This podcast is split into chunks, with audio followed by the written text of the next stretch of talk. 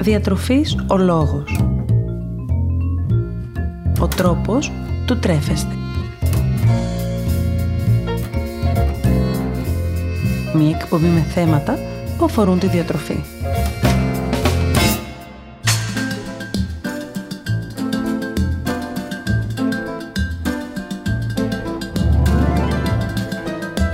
Καλησπέρα σας. Είμαι η Μαριάννα Μανώλη, διαιτολόγος διατροφολόγος και σήμερα θα ήθελα να μιλήσουμε μαζί για οργάνωση. Και πιο συγκεκριμένα για την οργάνωση στην κουζίνα μας όσον αφορά το φαγητό και τη διατροφή μας.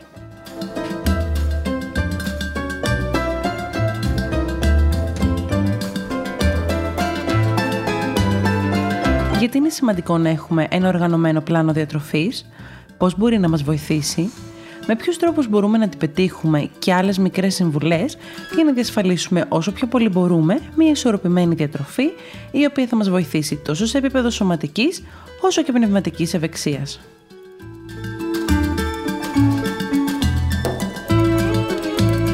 Γιατί είναι σημαντικό να οργανώσω ένα πλάνο εβδομαδιαίας διατροφής;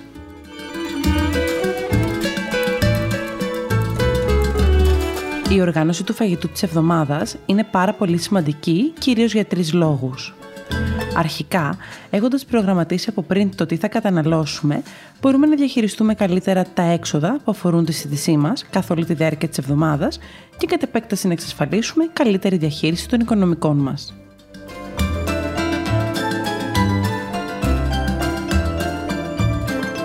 Επιπλέον, η οργάνωση αυτή μπορεί να μας διασφαλίσει χρόνο μέσα στην ημέρα μας, αφού πολλές φορές τείνουμε να ξοδεύουμε υπερβολικό χρόνο στη σκέψη του τι θα μαγειρέψουμε ή ακόμα και με ποιον τρόπο.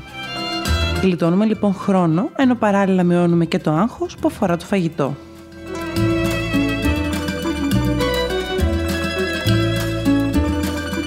Τέλος, και ίσως πιο σημαντικό, είναι το γεγονός πως έχοντας θέσει ένα πλάνο εβδομαδιαίας κατανάλωσης φαγητού, μπορούμε να προσφέρουμε στον οργανισμό μας μια ισορροπημένη κατανάλωση τροφίμων μέσα στην ημέρα αλλά και στην εβδομάδα, βασισμένη τόσο στις εθνικές συστάσεις με σκοπό την καλή υγεία, όσο και στις επιλογές μας.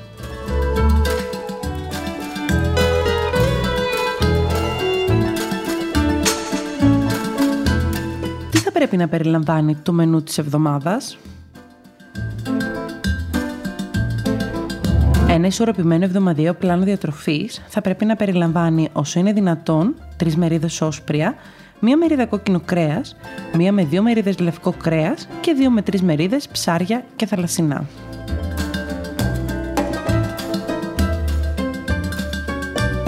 Θα μπορούσαμε λοιπόν να οργανώσουμε το πλάνο της εβδομάδας μας ως εξής.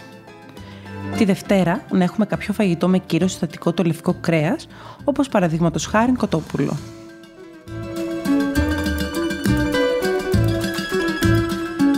Τρίτη, να επιλέξουμε να μαγειρέψουμε μέσα από μια ποικιλία κάποιο ψάρι ή θαλασσινά.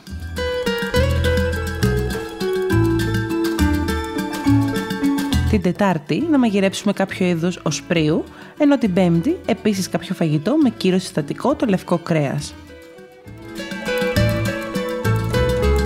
Την Παρασκευή, ομοίως με την Τετάρτη, κάποιο φαγητό με κύριο συστατικό τα όσπρια, ενώ το Σάββατο μπορούμε να επιλέξουμε ανάμεσα σε ζυμαρικά, λαδερά ή κάποιο γρήγορο φαγητό όπως ομελέτα ή κρύες σαλάτες. Τέλος την Κυριακή, κάποιο φαγητό μαγειρεμένο με κάποιο είδους κόκκινο κρέας.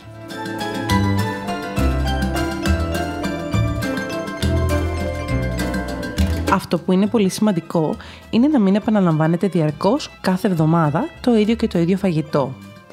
Αυτό θα σας οδηγήσει σε μια διατροφική ρουτίνα από την οποία θα κουραστείτε και θα ζητήσετε να βγείτε, εγκαταλείποντας τη διαδικασία της οργάνωσης, η οποία είναι ένα χρήσιμο εργαλείο στα χέρια σας.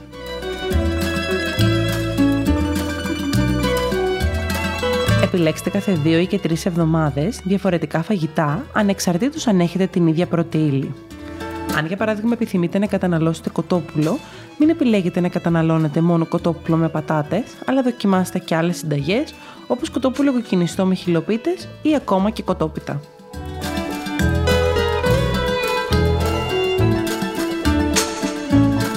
Η ελληνική κουζίνα, όπως και οι υπόλοιπες, είναι γεμάτη με γεύσεις και συνταγές που μπορούν με πολύ απλά βήματα να απογειώσουν τη διατροφική σας ρουτίνα.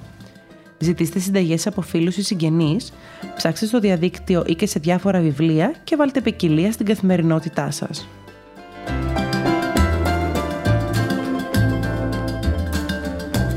Μία πολύ χρήσιμη συμβουλή είναι να καταγράψετε σε ένα τετράδιο ή και να συγκεντρώσετε σε ένα φάκελο έστω και μόνο τους τίτλους από τα φαγητά που σας αρέσουν ή θέλετε να δοκιμάσετε ή βρήκατε κάπου και σας έκαναν εντύπωση.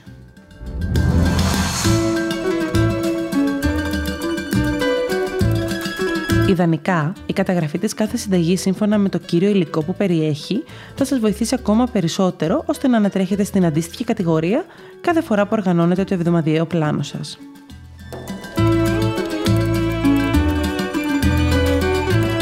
Ποιο είναι το πρώτο στάδιο στην οργάνωση του εβδομαδιαίου μενού; Αυτό που είναι σημαντικό είναι να βρείτε τη μέρα που θα οργανώσετε το μενού σας. Επιλέξτε μία μέρα με λιγότερες ή καθόλου υποχρεώσεις, προκειμένου να έχετε αρκετό χρόνο για να κάνετε όσα έχετε σκεφτεί.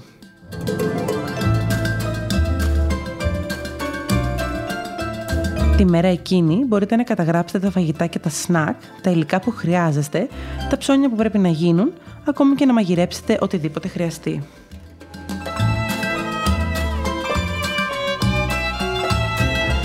Το μενού της εβδομάδας. Κάντε μία λίστα με τα φαγητά εκείνα που θέλετε να μαγειρέψετε, βασιζόμενοι στις προτιμήσεις και τις ανάγκες σας, σύμφωνα με τα όσα είπαμε πως θα πρέπει ιδανικά να περιλαμβάνει ένα ισορροπημένο μενού.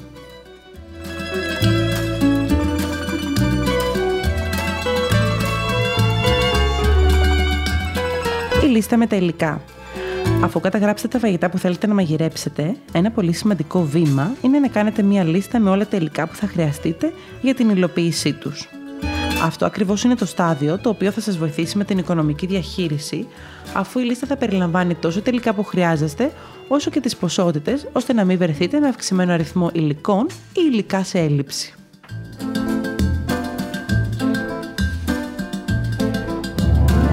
Η λίστα με τα ψώνια. Τώρα που ξέρετε τι θέλετε και τι χρειάζεστε, ήρθε η ώρα του ανεφοδιασμού. Η λίστα με τα ψώνια, όπως έχουμε αναφέρει και στο παρελθόν, είναι ένας εύκολος τρόπος για να μην ξεφύγετε από το πλάνο, αλλά και να είστε σίγουροι ότι αγοράσατε όλα όσα χρειαζόσαστε.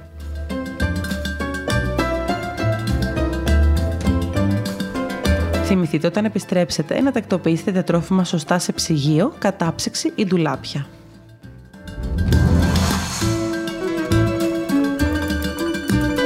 Μην ξεχάσετε να οργανώσετε το εβδομαδιαίο πλάνο διατροφής σύμφωνα όχι μόνο με τις εθνικές συστάσεις, αλλά και με τις προτιμήσεις και τις γεύσεις τόσο τη δική σας όσο και όλη της οικογένειάς σας. Ζητήστε τους να συμμετάσχουν και ήδη στην εβδομαδιαία επιλογή φαγητών και καθιερώστε τη δοκιμή μιας καινούργιας συνταγής μία φορά την εβδομάδα. Τοποθετήστε το μενού σε ένα εμφανές σημείο, ώστε να μπορούν να το δουν και οι υπόλοιποι.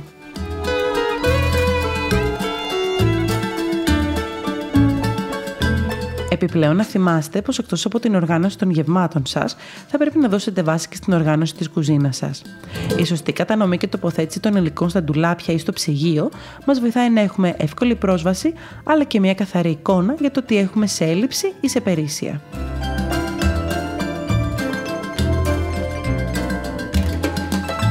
Θυμηθείτε να έχετε πάντοτε στα ντουλάπια και στο ψυγείο σας κάποια βασικά υλικά τα οποία θα σας βοηθήσουν σε στιγμές που βαρεθείτε ή έχετε ξεμείνει από φαγητό. Τέτοια υλικά είναι για παράδειγμα το αλεύρι, το γάλα, τα αυγά, τα μακαρόνια, το ρύζι και άλλα.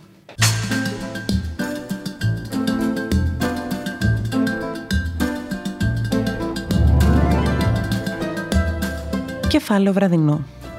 Πολλοί από εμάς δεν συνηθίζουμε να καταναλώνουμε στο βραδινό γεύμα μας το ίδιο φαγητό με το μεσημέρι. Αυτή είναι μια παράμετρος που θα πρέπει να λάβετε υπόψη. Μην ξεχάσετε να προσθέσετε στη λίστα σας τελικά εκείνα τα οποία θα χρειαστείτε για την Παρασκευή του βραδινού σας γεύματος. Και φυσικά επιλέξτε όσο είναι δυνατόν βραδινές επιλογές με ποικιλία και όχι διαρκώς επανάληψη ενός μόνο βραδινού.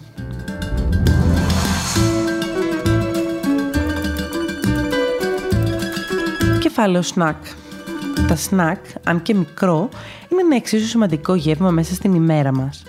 Όπως έχουμε αναφέρει και άλλη φορά, είναι το γεύμα εκείνο που βοηθάει στη διατήρηση των επιπέδων του σακχάρου στο αίμα σε σταθερό επίπεδο, μας δίνει μια όθηση ενέργειας μέσα στην ημέρα, ενισχύει την ικανότητα συγκέντρωσης του εγκεφάλου και μας βοηθάει στον έλεγχο της πείνας.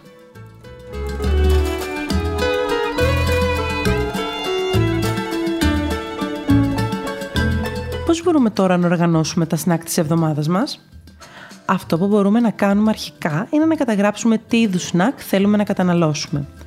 Μπορούμε να διαλέξουμε μέσα από μια μεγάλη ποικιλία τα σνακ εκείνα που ταιριάζουν πιο πολύ στις γεύσεις και στις ανάγκες μας και να τα εντάξουμε στο εβδομαδιαίο πλάνο διατροφής μας.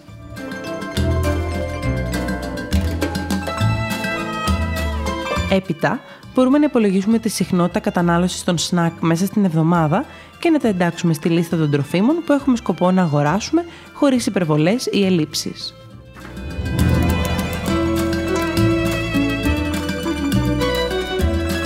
Ακόμη και αν η καθημερινότητά μας είναι πολύ δύσκολη ως προς τους ρυθμούς της, μπορούμε μέχρι και να φτιάξουμε τα σνακ της εβδομάδας σε μερίδες. Για παράδειγμα, θα μπορούσαμε να φτιάξουμε ατομικά σακουλάκια που θα περιλαμβάνουν κριτσίνια και τυρί σε ατομική συσκευασία, ώστε να έχουμε έτοιμο ένα γρήγορο σνακ τα πρωινά που βιαζόμαστε πραγματικά πριν φύγουμε εμείς για τη δουλειά ή τα παιδιά μας για το σχολείο.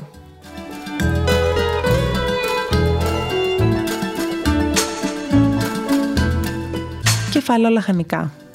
Κάτι το οποίο εμένα προσωπικά μου έχει λύσει στα χέρια είναι και η οργάνωση των λαχανικών και όχι μόνο κάθε εβδομάδα.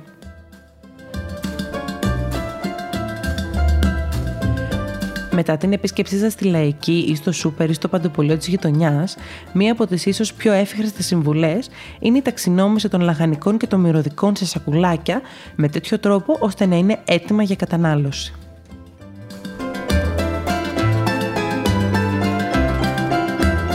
Πώς μπορούμε όμως να το πετύχουμε αυτό; Αρχικά επιλέγουμε λαχανικά ή και μυρωδικά εποχής. Αφού τα επιλέξουμε, σε πρώτη φάση τα πλένουμε καλά με κρύο νερό και ξύδι. Έπειτα τα στεγνώνουμε καλά με απορροφητικό χαρτί ή και με το ειδικό σκεύος που απομακρύνει το νερό μετά το πλήσιμο των λαχανικών. Τα κόβουμε ανάλογα με το μέγεθος που επιθυμούμε και τα τοποθετούμε σε σακουλάκια με εύκολο άνοιγμα κλείσιμο στο ψυγείο ή στην κατάψυξη, αν μιλάμε για μυρωδικά.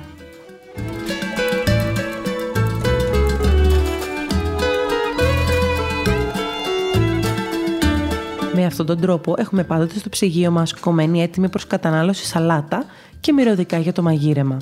Σίγουρα πάντως δεν έχουμε καμία δικαιολογία για να μην συνοδεύσουμε το φαγητό μας με σαλάτα.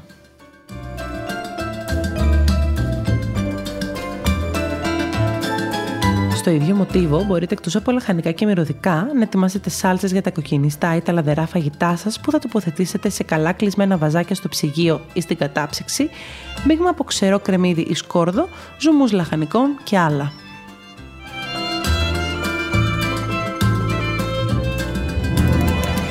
Για το τέλος, σας έχω συνοπτικά μερικές γρήγορες συμβουλές που θα κάνουν την καθημερινότητά σας ακόμα πιο εύκολη. Επιλέξτε φαγητά που αγαπάτε ή έχετε συνηθίσει να μαγειρεύετε. Με αυτόν τον τρόπο ξέρετε πως η επιτυχία είναι δεδομένη και όλοι θα είναι ευχαριστημένοι.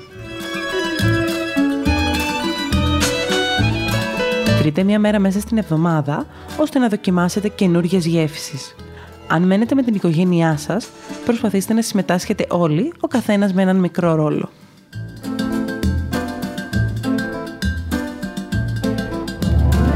Επιλέξτε συνταγές που μπορούν να καταναλωθούν ακόμα και την επόμενη μέρα, αν χρειαστεί, ή να βοηθήσουν τα περισσεύματά τους στην παραγωγή ενός καινούριου φαγητού.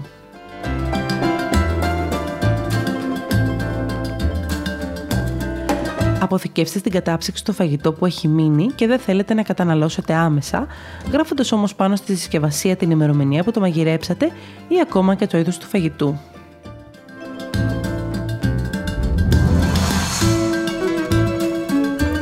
Προετοιμάστε ακόμα και κάποια επιπλέον φαγητά, τα οποία μπορείτε να αξιοποιήσετε σε κάποια ξαφνική επίσκεψη, όπως για παράδειγμα πίτες.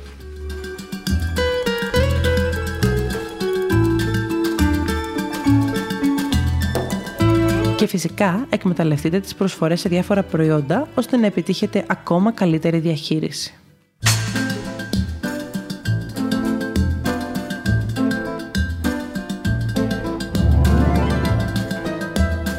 Η συμβουλή μου σήμερα για εσάς είναι να μην ξεχνάτε πως ο προγραμματισμός στη ζωή μας έρχεται για να μας λύσει τα χέρια. Αυτό όμως δεν σημαίνει πως δεν πρέπει κάποιες φορές να ξεφεύγουμε από το πρόγραμμα. Γιατί και αυτό ακόμα κάποιες φορές επιβάλλεται.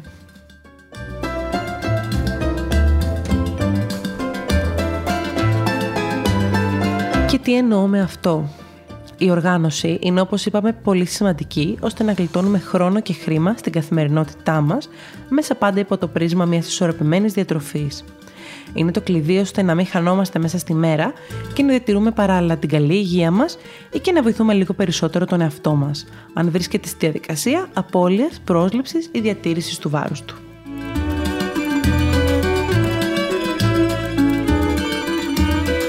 Παρ' όλα αυτά, στην καθημερινότητα είναι πολύ πιθανό να συμβούν και ορισμένες ανατροπές. Δεν γίνονται τα πάντα βάσει προγράμματος. Θα υπάρξουν στιγμές που θα χρειαστεί ή θα θελήσουμε να βγούμε από το πρόγραμμα. Κάποιες φορές θα επιλέξουμε να πάρουμε φαγητό απ' έξω, άλλες να βγούμε έξω για φαγητό με φίλους ή να διπνήσουμε σε σπίτια φίλων ή συγγενών. Και φυσικά υπάρχουν περιστάσεις όπως οι γιορτές ή τα γενέθλια, όπου δεν μπορούμε να μείνουμε σε ένα πρόγραμμα.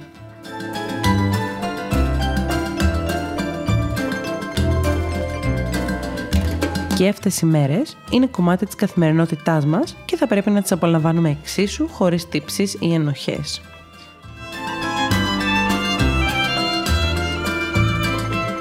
Η οργάνωση και το πρόγραμμα λοιπόν είναι ό,τι χρειαζόμαστε για να μας λύσουν τα χέρια, αλλά και η παρέκκλησή μας από το πρόγραμμα όταν οι συνθήκες το απαιτούν είναι εξίσου καλοδεχούμενες.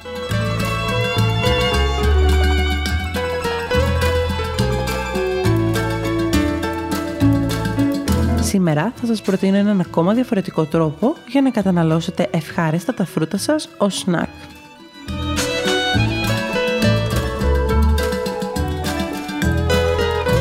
Αντί να τα καταναλώσετε ομά, επιλέξτε να τα βράσετε ή και να τα ψήσετε.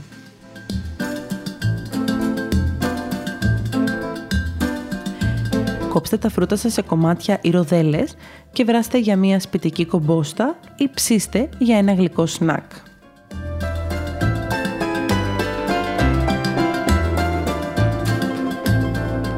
Προσθέστε αν θέλετε επιπλέον γλυκύτητα μέλι, αλλά και μπαχαρικά για να ενισχύσετε τη γεύση τους, όπως κανέλα.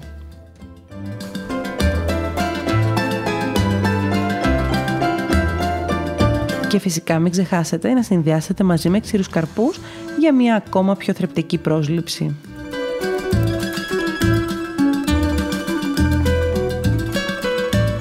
Σας περιμένω στο Instagram Διατροφής ο Λόγος και στο Facebook Μαριάννα Μανώλη Διατολόγος Διατροφολόγος να μοιραστούμε παρόμοιες ιδέες σχετικές με το φαγητό καθώς ακόμα και να συζητήσουμε τις δικές σας απορίες ή τις δικές σας ανησυχίες σχετικά με τη διατροφή.